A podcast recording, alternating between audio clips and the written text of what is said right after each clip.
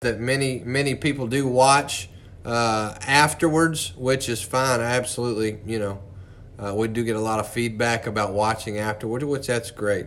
No matter what, uh, as long as it is being beneficial, is what we, uh, what I felt like the Lord was saying is, just help people, and it always works. That always helps people um, when you when you do that. When you help people, it always helps people. That's that's how I got my story. Somebody started helping me, just being practical and loving on me and caring for me and just asking me different questions. So uh, I'm gonna pray, and then we will begin. Father, Lord, there is not a moment in time that's wasted. God, we we don't have to waste a moment. And God, I thank you, Lord, that tonight that we can zone in to your presence and to what your uh, Holy Spirit is saying. And we can leave changed. We can choose to be different. We can walk away healed, restored, and made new in just a few moments. Lord, it doesn't have to be a big extravaganza, but it can just be a few moments with you, and we can be absolutely different. And Lord, I pray tonight that that very thing would happen, God, that people that are looking for hope, God, that are they feel hopeless, and they feel like there's no way out, God, I pray tonight they would just zone in and get a few seconds of your love that drips down from heaven in the name of Jesus. Amen. Well, welcome to the Overcomers Support Group. We uh, we meet at Rochester Assembly Thursday night, six thirty. Um, of course, you know, and if you've watched any of these for any amount of time, you would know that we don't meet in person right now because most uh, most of life groups are out for the summer. But we know that addiction doesn't take a summer vacation. It doesn't say, "Hey, it's summer." Uh, actually, it increases during the summertime. If you have ever been around addiction, you understand that there are seasons, and uh, usually when holidays come around, addiction goes up through the roof. Usually, when the new year comes, addiction is up through the roof and summertime goes up through the roof. So, the most visited time or intake of a rehab comes after the first of the year, after holidays, and after the summer. So, it doesn't take a break. So, we know as we stay connected to each other and through the body of Christ and plugging into our life groups, plugging into our Bible, plugging into our, the Holy Spirit in a relationship with Jesus we don't have to worry about uh, it taking a break. Jesus doesn't take a break from us, uh, although he probably should, but he doesn't. He doesn't need one. He doesn't get tired of us like we get tired of each other. Uh, but that's okay. He uh, he actually did step away sometimes. You know, I'm sure he was like, "Whoa, people are just crazy." So I know he uh, if he puts up with me, he'll surely put up with you. So uh, we we we would normally meet at church but we're meeting online. I do enjoy the online, uh, but it is not my first preference. My first preference is to be in person, to see people's face, for them to feel my heart and me to hear their heart and connect. That is um, that is God's heart is to connect with people, and uh, the online is great. We uh, we do enjoy the tool that we have for now, but in six weeks, you can say six weeks, or you can type six weeks, whatever you want to do. Uh, we will be meeting in person uh, as long as the governor still allows that. Uh, we are still meeting in church. We're having great church services on Sunday. So, uh, in six weeks, should that still be the case, we will be meeting in person. There will be social distancing. Um, of course, you can bring a mask. You can we'll give one out. Um, you know, we, we just try to we'll just try to do the best we can with each other and and, uh, and just help each other out. Look out for each other. That's that's what we try and do. Look out for each other and uh, whatever we got to do to meet in person. Really, honestly. So um, I want to uh, I want to share tonight something that I feel like has really really helped me in my recovery and it helps me weekly in my in my life, in my Christian walk with Jesus. And honestly, this was the first thing that connected me to Jesus. I uh, I didn't give my life to Jesus because of the law or or because the Bible was so well written. I, I just didn't. And I certainly didn't give my life to Jesus because the church was so great. Um, the reason I gave my life to Jesus is because he loved me when nobody loved me. He he walked with me when nobody was wanting to really walk with me. He endured a lot um, that I put him through, a lot of mud that I drug him in, and and uh, and so I, have developed a love for him. I, I, love Jesus. I just love him. Um, I've I've um, I've loved a lot of other things, but I, I've learned that that love of Jesus has anchored my anchored my soul. And and when when everything around me was was gone or burned up or or just mess or left, that was the thing that kept me in relationship with him. So I'm going to share a little bit and and I'm not exactly sure where it's all going to go, but I do feel like that that was what the the direction, the blueprint that I should take, um, because you can serve Jesus by obligation or by rules, or you can serve him by love. And let me tell you what, once the rules and everything else wears off, you know, it doesn't take long if you just serve Jesus out of rules or obligation or you want to get to heaven, that just doesn't last very long. When you begin to build a love for him and a real appreciation for what he's done for you and how he's loved you when you were unlovable, uh, it's easier to serve him in that fashion. I, I don't change things up in my life because I want to be legalistic. I do that because I love Jesus and I love his presence. And when there's things that take his presence away from me, I remove them. And and kind of how I feel about life in the season I'm in is if if it affects my relationship with Jesus, I cut it off. I just that's how I feel about it. That shows him I love him. I can tell him I love you Jesus, but if there's stuff in my life that is grieving the Holy Spirit, then that shows Jesus I don't really love him. And so I want that intimacy with him because that's what keeps me going through the day. That's what fills my soul and, and, and uh, fills me up and helps me have compassion for other people, okay? Um, focusing on Jesus does so very much to us. Um, it would really be hard to explain what all happens as you focus on Him. Um, as you focus on Him, it takes the focus off of you immediately, so you're delivered from self, you know, in that moment. Not forever, but in that moment you are. And then you begin to awaken to who He called you to be and then, you know, I mean, there's so many things that happen. Uh, peace enters your soul, joy enters your soul. All the thoughts that were going crazy and you were restless and just about to flip out and manifest, then you're at peace and you're just calm. And that's what Jesus does. He calms everything in your life. As you behold Him and you focus on Him, uh, just totally focused on Him, um, it's just the same as if you focus on something else that doesn't bring peace, but you focus on something else that starts bringing turmoil and you start getting anxious and anxiety and that's just how it is. What you a mentor told me one time what you behold you become. And if you focus on something long enough you'll become it. And and I, so i just try to pay attention to what i'm what am I beholding? What, where is my all my time going? You know, sure you've got to work, you got family time, absolutely. But after that, them are hours. That's that's what you that's what you're doing. That's what you that's what your desire is. What you do at that time before you go to bed, that's your desire. And what I've found out is as I behold him, maybe I just maybe I just sit there and watch a Christian movie or, or, or, or a movie that's wholesome or something. Um, I just, I'm just, I don't know. It just does something to me.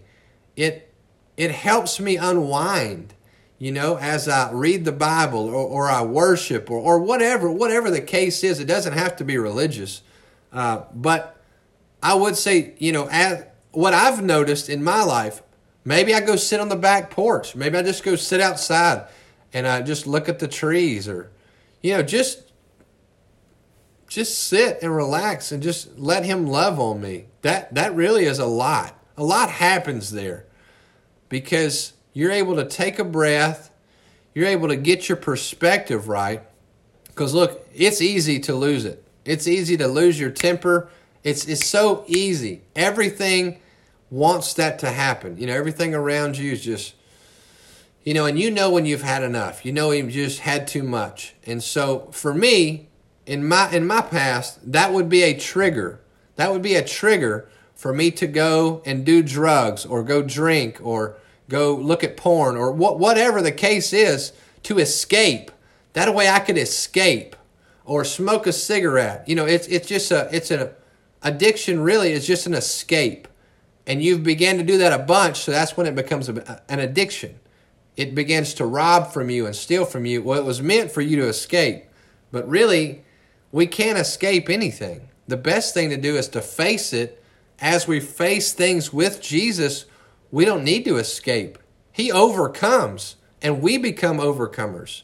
So, anyways, that's that's the focus is just focusing on him. There's so many things that vie for my attention, your attention. Um, pay attention to this. Be afraid of this. Be afraid of that. Um, be fearful for this.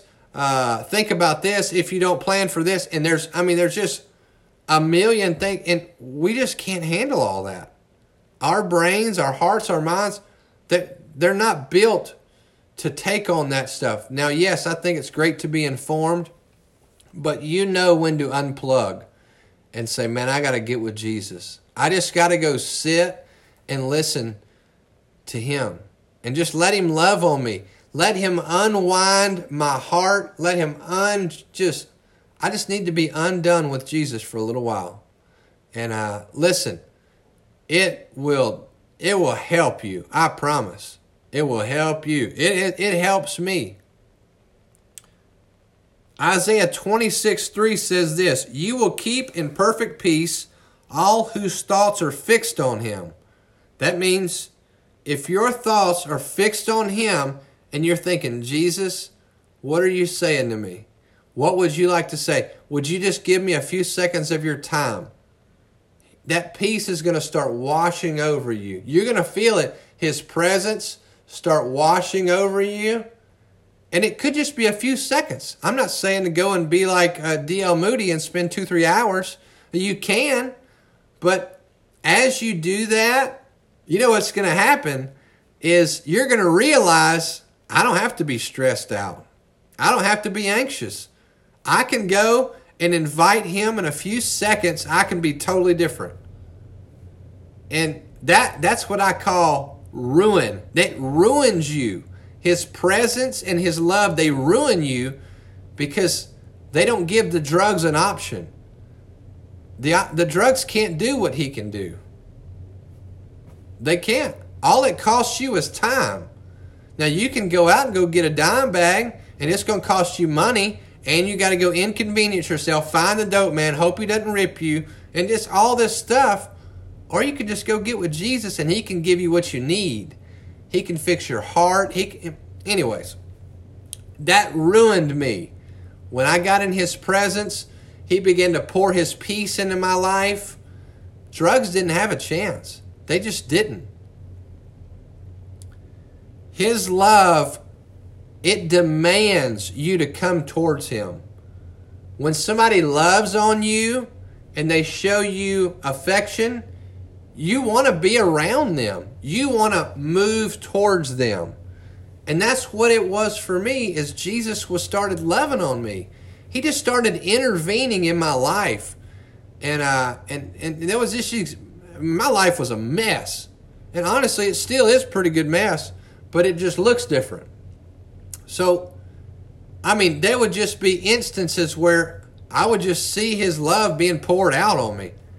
And I'm just like, what is he doing? Why does he keep showing up? I don't want him to show up. I'm trying to deal with this court case. I'm trying to get my life back. I'm trying to stay out of jail. I'm trying to fight for my life. I don't want to spend my life in jail. And he just kept loving on me.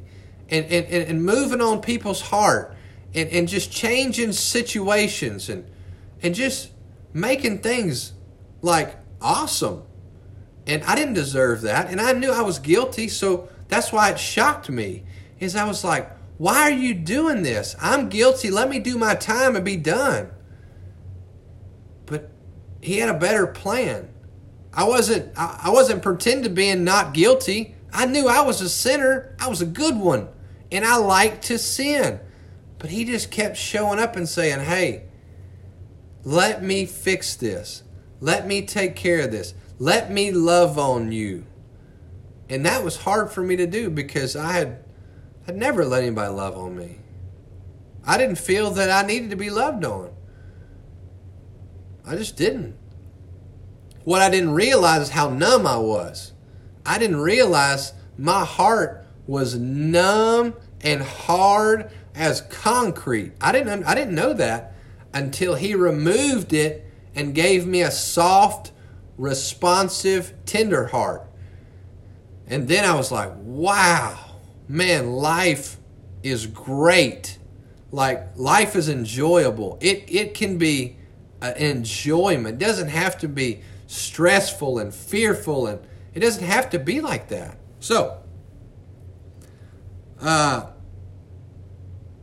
just the past couple of weeks, the Holy Spirit began to speak to me about two people, gave me their names to pray for these people. And so I was like, okay, you know, I'll, I'll pray for them.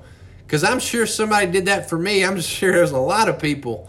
Uh, I got a letter one day from one of my mom's friends, and uh, she said, you know, John, me and your mom, we prayed a lot of nights together when you were growing up. And I was thinking, I bet you did. Because I was out late, you know, when I was real young, like like not even not even a middle schooler. Well, I was a middle schooler coming home two, three in the morning, you know, so that's that's pretty reckless. So I figured that she was praying um, because there wasn't no cell phones back in them days. so you didn't have the Life 360 app.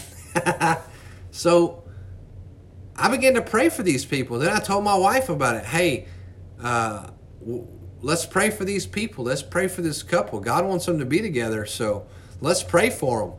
And then I had this thought one day at work. I was like, Lord, what if they don't ever love you? What if they never respond to you? And he said, John, that's a chance I've been taking since humanity began. And I was thinking, holy crap.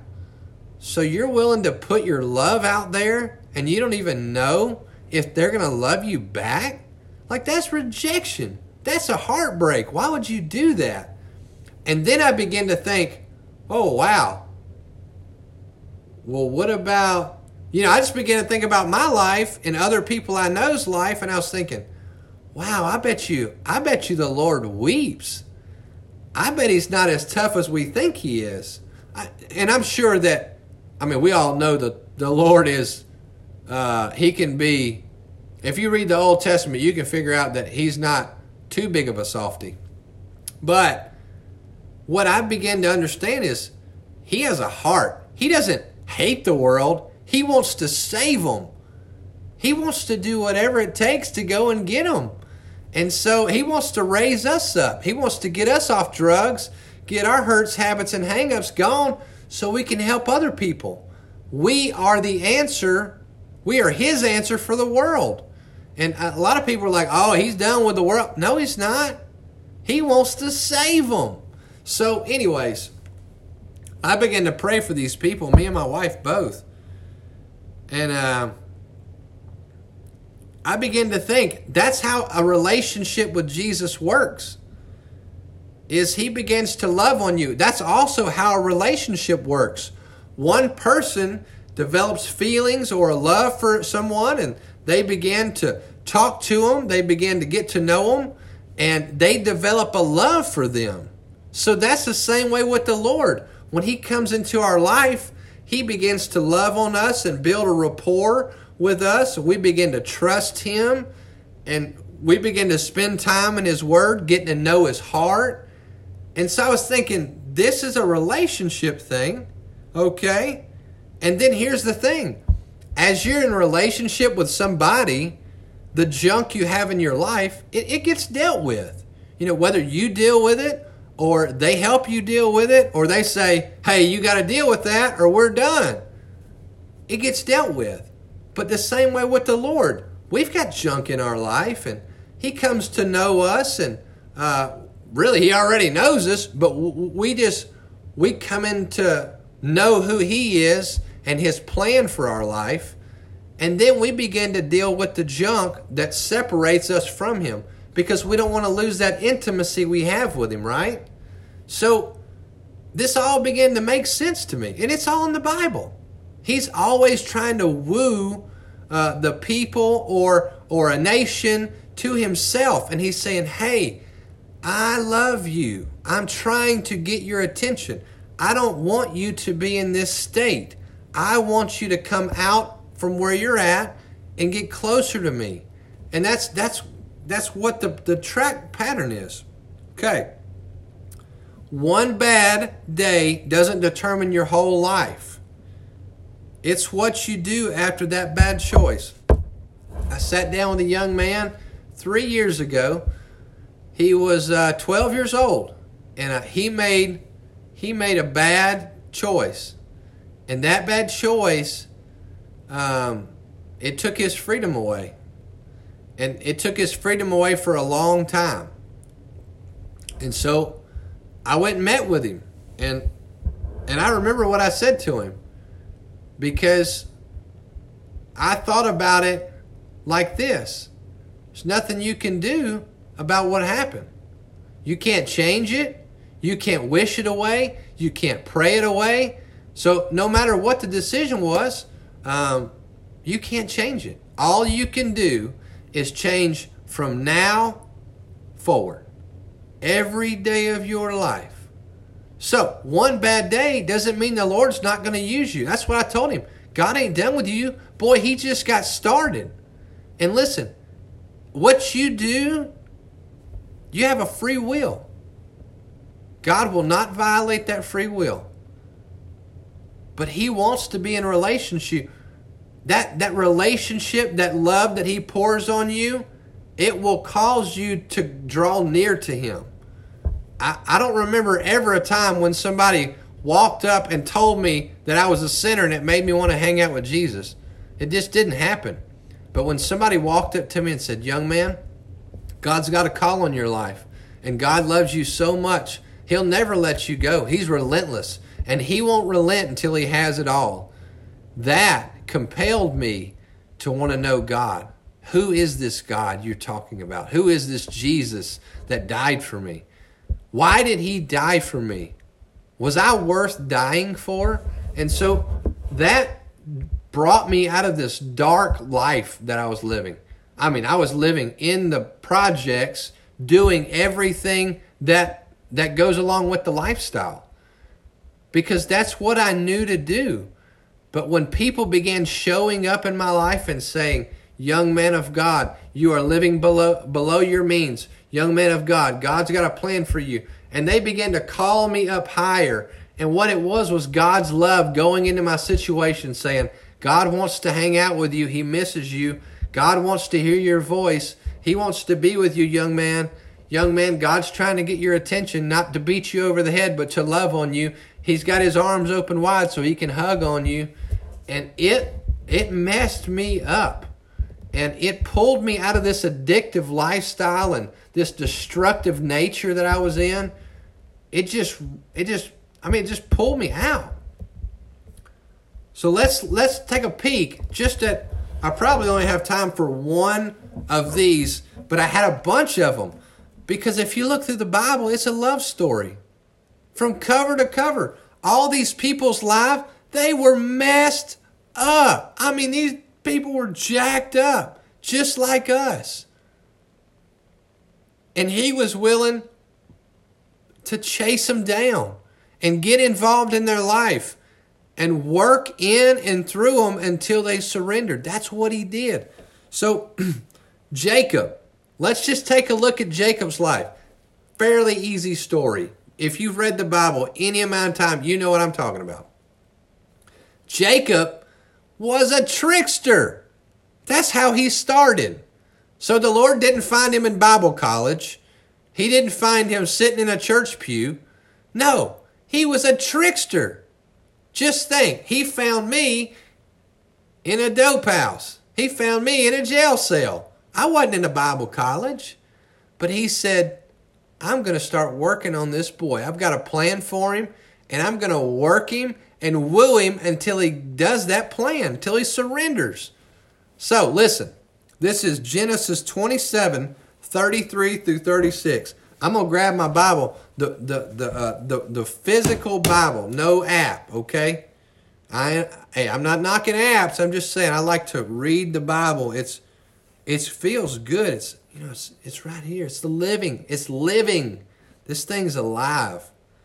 All right, you ready? Okay, so this is 27 33 all right, so I'm going to sum it up to this point right here. You ready? So Jacob takes his blessing from Isaac. All right, here we go. Isaac, his father, said, Who are you? And he said, I am your son, your firstborn, Esau. So this is Esau. He is Jacob's playing Esau like he like he's the brother, like he's the firstborn. So he's tricking his dad into the blessing. Like he's not taking the mom's TV, he's taking the blessing. Okay? I would think that that would disqualify his ministry. I would just think so immediately. That's like, you know, the unforgivable sin, you know, like then Isaac trembled violently and said, Who? When? Or where where there he is who hunted game and brought it to me. I ate all of it before you came. And I have blessed him, yes, and he shall be blessed. When Esau heard the words of his father, he cried with a great, exceedingly bitter cry, Bless me, father, bless me. He said, Your brother came deceitfully, and he took your blessing. That's where Jacob started. So, let's see how God was working in this boy's life. This little knucklehead. That's what we'll call him. He's a knucklehead. All right, so here we go. So Jacob, we're going to move on. We're almost to, we're going to move to almost 28. So Esau hated Jacob because of the blessing which his father blessed him. And Esau said in his heart, the days of mourning for my father are at hand, then I will kill my brother Jacob. That's what Esau's going to kill him now. I mean, that joker done stole from me. He done took my blessing, and I'm just going, I'm going to have to kill him. So let's fast forward. Listen. So this is 2810, okay? So Jacob know it's coming. Something to happen. So then Jacob went out from Beersheba and went towards Haran. He came to a certain place and stayed there all night. Yeah, because he was running for his life. Because the sun had set, he took one of the stones of that place and put it under his head and laid down in that place to sleep. This reminds me when I was in jail. I got put down, I got put in solitary confinement. So I took a toilet paper roll, stuck it behind my head, and went to sleep. Man, I had no pillow. I had no covers. I have nothing. All I had was a jumpsuit and a toilet paper roll. Because I was running from God. See what happens when you run from God? You either sleep with a rock or a toilet paper roll. Listen, he dreamed and saw a ladder set up on earth with the top of it reaching the heaven. The angels of God were ascending and descending. The Lord stood above it and said, I am the Lord God of Abram, of Abraham, your father, and the God of Isaac. The land on which you lie to, to you will I give and to your descendants. So God done showed up to this little knucklehead boy that's on the run, and he's telling him, he's prophesying to him about what he's going to do in his life. The Lord stood above it. oh, here we go. Your descendants will be like the dust of the earth, and you will spread abroad to the west and to the east and to the north and to the south. And in you and in your descendants and all the families of the earth will be blessed. Remember, I am with you. I will protect you wherever you go. I will bring you back to this land, for I will not leave you until I have done what I've promised. Now, this boy here, really, he's a knucklehead. In today's world, okay, yeah, yeah, God can't use that boy. He done stole the blessing from that daddy, deceived that guy. Yeah, he, you can't use it. God shows up to him. He shows up in this guy's life. So he started a trickster, right? He's a trickster. Okay. Jacob did receive his harvest for sowing that bad seed. So don't don't don't hey, he didn't get away with it cuz he had to pay when it came to wifey time. When he wanted a wifey, when he was lonely, you know, he had to pay for it. He had to, you know, he got tricked. He got, you know, little trick came back to him. He had to marry two different ladies cuz you know, he got played. Okay? He played his brother and his daddy but he got played too. So that was uh, that's what you, they call it karma. That's just called reaping and sowing. Didn't mean God didn't love him. Didn't mean that he didn't have a plan for him. Listen, because he showed up in that boy's darkest hour and and and told him, "Hey, this is my plan for you. This is what I got for you. Just keep the course. I'm with you. Let's roll." That's a good word when you're running from your life or you're running for your life there is a story that I want to uh, share at the end.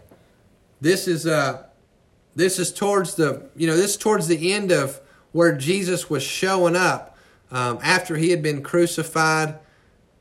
He was showing up to his disciples, and he was just you know I mean he knew these guys had really been through a lot with him.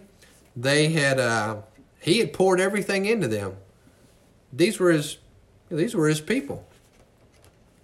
So where I want to focus on is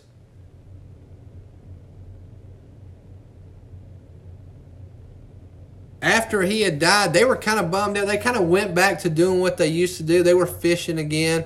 You know, they just they just kind of went back to doing what they knew to do.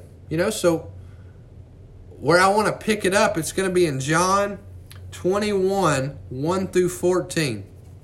All right, you got to listen to this because this still happens today. I talk to people from time to time that they tell me, "Hey, man, I think I think I encountered an angel today." Like, I mean, just something out of this world. You know, this person was just talking and saying stuff, they don't know me. You know, and and I think it was an angel showing up in my day to day world and just giving me encouragement. And I thought that's cool because they, they noticed it. And the reason I'm saying that is as I read this story, you're going to go, oh, wonder if that happens to me. It happens to all of us. It's it's his love. He wants to show up in your life. He wants to love on you. He wants to encourage you. He wants to get you back going the direction he sent you on to begin with. And that's that's the love of the Father to just keep, you know, kind of guiding you back, you know, onto the road. We we all let's see. The easiest way to say this, we're all wayward. We all tend to go in we all tend to go in one direction. Just our default. But his his staff, it's got it's got a hook on the end, so he can kind of hook us back in and get us back on the road, which is good. That's what his love does. His love pulls us in. When we get over here and we're hanging out with Joe, Sally, Bob, and Jeff, and they ain't doing nothing good, you know, we're all talking about the same stuff. It ain't it ain't beneficial to our spirit. It ain't uplifting or glorifying Jesus, and it ain't getting us out of addiction or getting us on a recovery road he'll just woo us back on the road and and you know kind of get us back in which is good. We all need that. My wife does that for me a lot. If you're married you know what i'm talking about. They'll only let you go so far and then they'll kind of they'll kind of help guide you. They're a little they're a little harsher than the lord. They just kind of slap slap you back into shape. Uh, so you know. All right i'm gonna leave that alone because she might watch this video. All right, so this is 21, John 21, if you want to open your Bible and read this story with me. Um, after this, Jesus revealed himself again to the disciples at the Sea of Tiberias. He revealed himself this way Simon Peter, Thomas called the twin, Nathanael of Canaan in Galilee, the sons of Zebedee, two more of his disciples were together. Simon Peter said to them, I am going fishing. Then they said to him, We'll go fishing with you. They went out and immediately entered the boat, but that night they caught nothing. Okay? They didn't catch nothing. They went fishing. They all they did was fish. And they didn't catch nothing. All right, so pay attention. When the morning came, Jesus was standing on the shore, but the disciples didn't know that it was Jesus. Have you ever seen somebody and they're just, you know, they're just kind of, no, they're just kind of there, you know, and you're wondering, what are they doing? You know, I think that about everybody. What are they doing? well, you got to find out. Ask them what they're doing. So Jesus said to them first, Children, do you have any fish? Immediately, you know, they didn't like that. Children. These are grown men. Just think of somebody said, Hey, young boy, what you catch anything? And you're already be like, That's disrespectful. This is what they said. No. They probably said it like that too. He said to them, Throw the net on the right side of the boat and you will find some. So, this guy, listen, you got to think, this is a stranger. They don't know this is Jesus. Who is this guy? He just called us children. And then he's telling us, we done fished all night. We ain't slept. And he's going to tell us to throw it on the other side of the boat. We done did that. You know, that would be the time you, you go up to the shore and you put him in the net and take him out in the boat. You know what I mean? But, so this is what they did. They threw the net over. And now they couldn't get the net in. It was had too much fish in it. Then the disciple who loved Jesus said to Peter, "It's the Lord." That's the Lord because he had done that before, right? When Simon Peter heard that it was the Lord, he put on his outer garment for he had taken off that's scary right there. That scares me. Hopefully it was hot. so he put his garment on and he jumped into the sea. I don't guess he was thinking he could walk on water, but he jumped in the sea. Maybe he was going to try that one again. The other disciples came in the little boat, dragging the net full of fish. They were not very far from the land, about 300 feet away. When they came to land, they saw a charcoal fire there with fish lying on it and bread. Jesus said to them, Bring some of the fish that you caught. Simon Peter went up, grabbed the net full of a 150 large fish to land. Although there were so many, the net was not torn. Jesus said to them, Come and eat breakfast. None of the disciples dared ask. They knew it was the Lord. Jesus came, took the bread, gave it to them, like and likewise the fish. This was the third time Jesus revealed himself to the disciples after he was raised raised from the dead. You know what he showed up to do? He just showed up to love on them and mess with them and remind them what they were supposed to be doing. And when he does that to us, he just shows up and says, "Hey, I know you had a bad weekend. I know you went out and and blew it all, you know, did your thing. But listen, it's Monday. I love you. I got a plan for you. Let's get back going on that plan. And he would do that to me so many times. John, you you went out there and you did what you knew to do. You did what you always do. And now, this week, Let's get it back going again. You know what? What I figured out probably a bunch of years back is he's going to do that every week until I didn't go out and, you know, do my thing. It uh it didn't help me doing that, it just, in my mind, made me feel like a hypocrite. You know?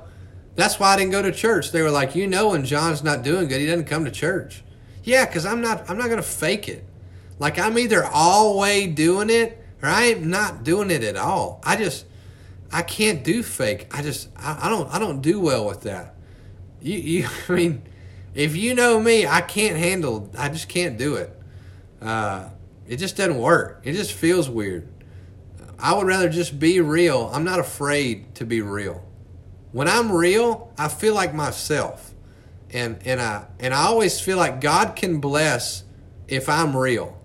He can't bless if I'm fake. He can't bless who I want to be. He's only going to bless who I am. And and he can only anoint who I am, not who I want to be. So um, I found it to be more effective just being real. And so I see exactly what the story is saying in John 21. It makes perfect sense to me. He does that to me all the time. But you know what? I don't realize it a lot. I don't.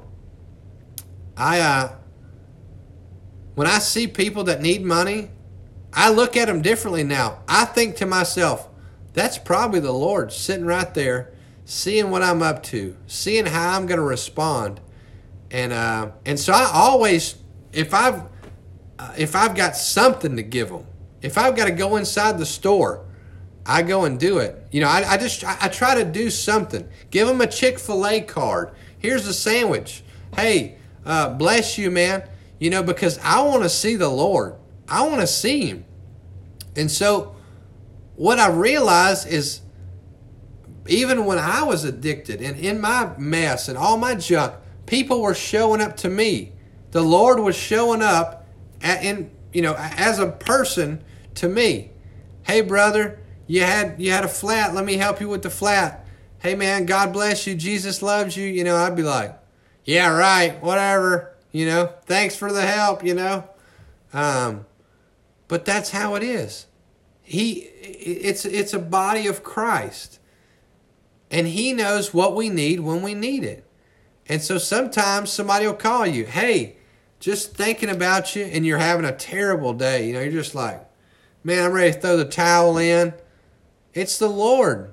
He's calling you. He's checking on you. He's loving on you. He's wanting you to know that He's with you, and He's there. And and as you begin to focus in on Him, you notice that you're at peace. You're just you're just content. You're you're not restless. You're just real settled. And that's what Jesus does. And so, I mean, I don't know about you guys. You live in the same world I live in. It is crazy. It was crazy before. Listen, it's always going to be crazy. But really, I mean, nowadays, you can barely watch the news. It just zaps all your joy, your peace. It sucks it away. So, for me, as I'm bringing this to a close, I stay informed, but I unplug. I just I can't handle it. People call me and they have bad situations and they need hope and they need compassion. And if I don't have it, I can't give it. And so my job is to stay full in here. I'm going to stay full. And so I'm going to hang out with Jesus, say, Lord, help me. Lord, give me, I need your peace. I need to focus in on you. So when somebody calls me, I can pour fresh hope from heaven into their heart. And because uh, that's what people would do for me. They would always just, hey, John, hey, listen, keep going, brother. Listen, God is with you. He is for you. He hasn't given up on you. And that's what you, you, you just got to fill yourself up with the right things. I'm going to bring this to a close, but there's a few things I wanted to share.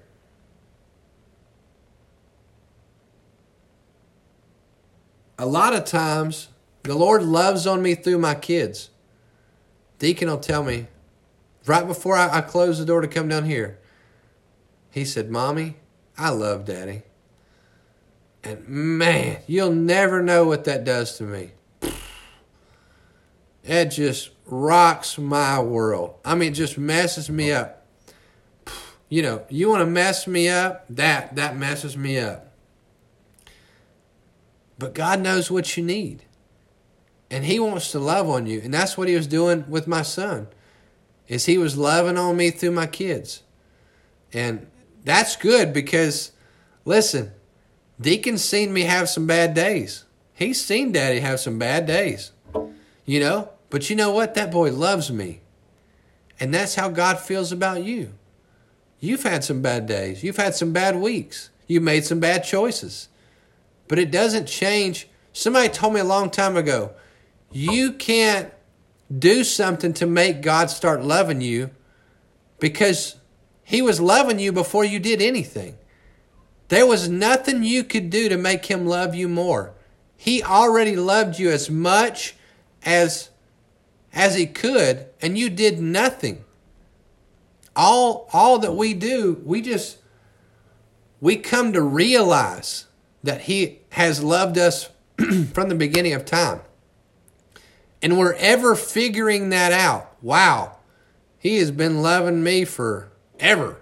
Like that day when I was mocking him, he was just loving me, blessing me.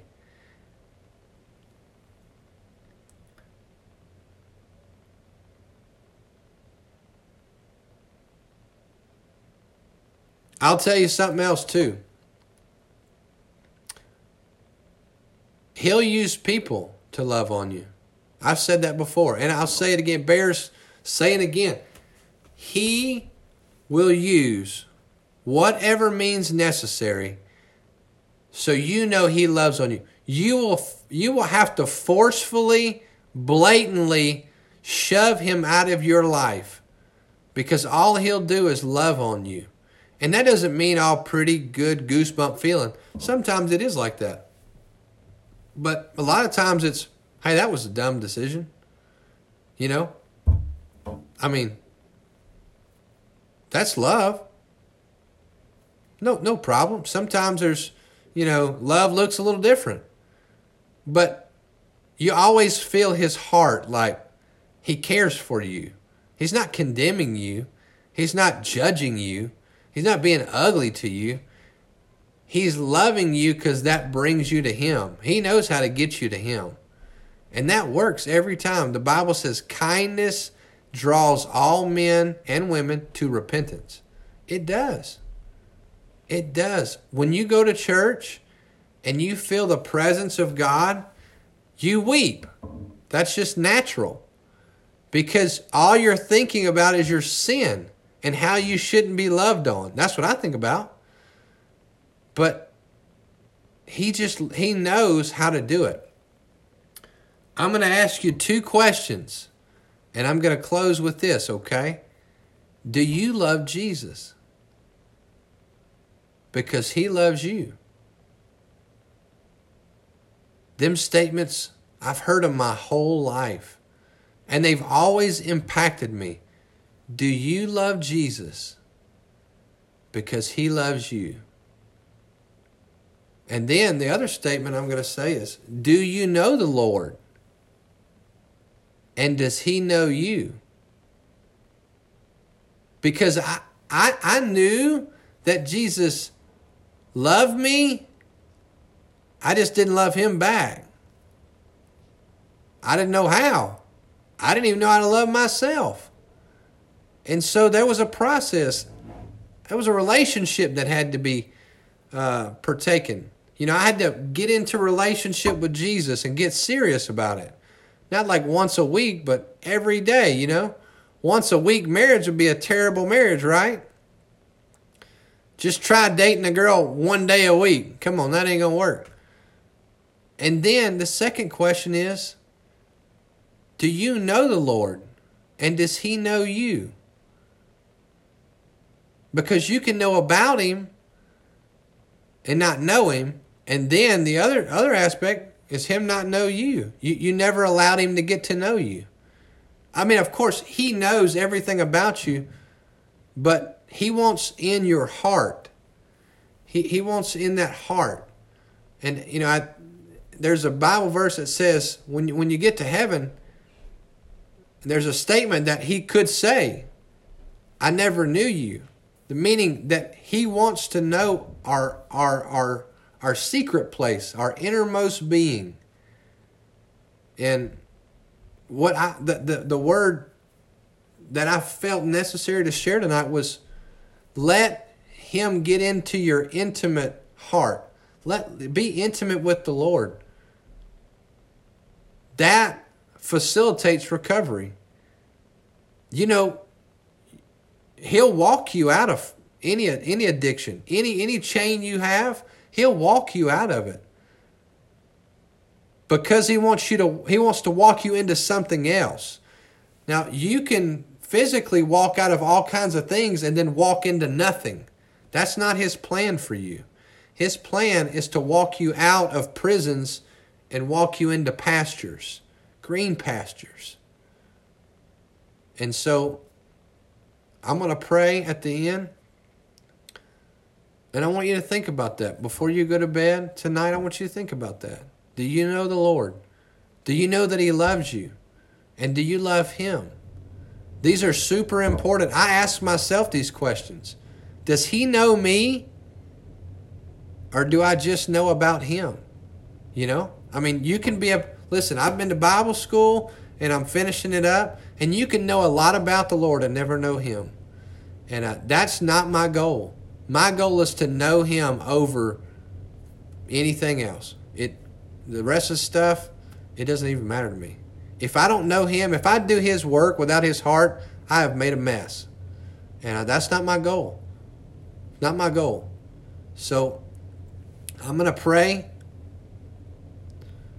Father, I thank you for every person that, that is watching currently live and that is going to watch it in the future. God, I pray these, these questions, as they have arrested my heart, Lord, they would arrest their heart, Lord in this day, God, you want your people and the people that are not your people, the unbelievers and the believers alike, you want them to know that you love them and you want the love reciprocated.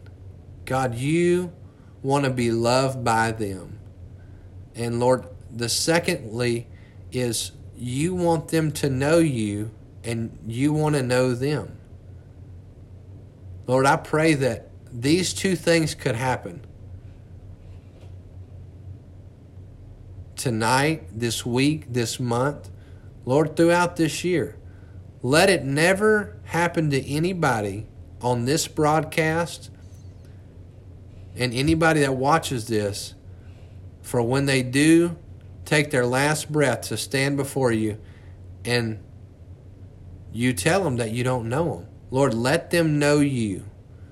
I pray that they would know you before they know anything else about what's going on in the world, what the next headline is, that they would know your heart.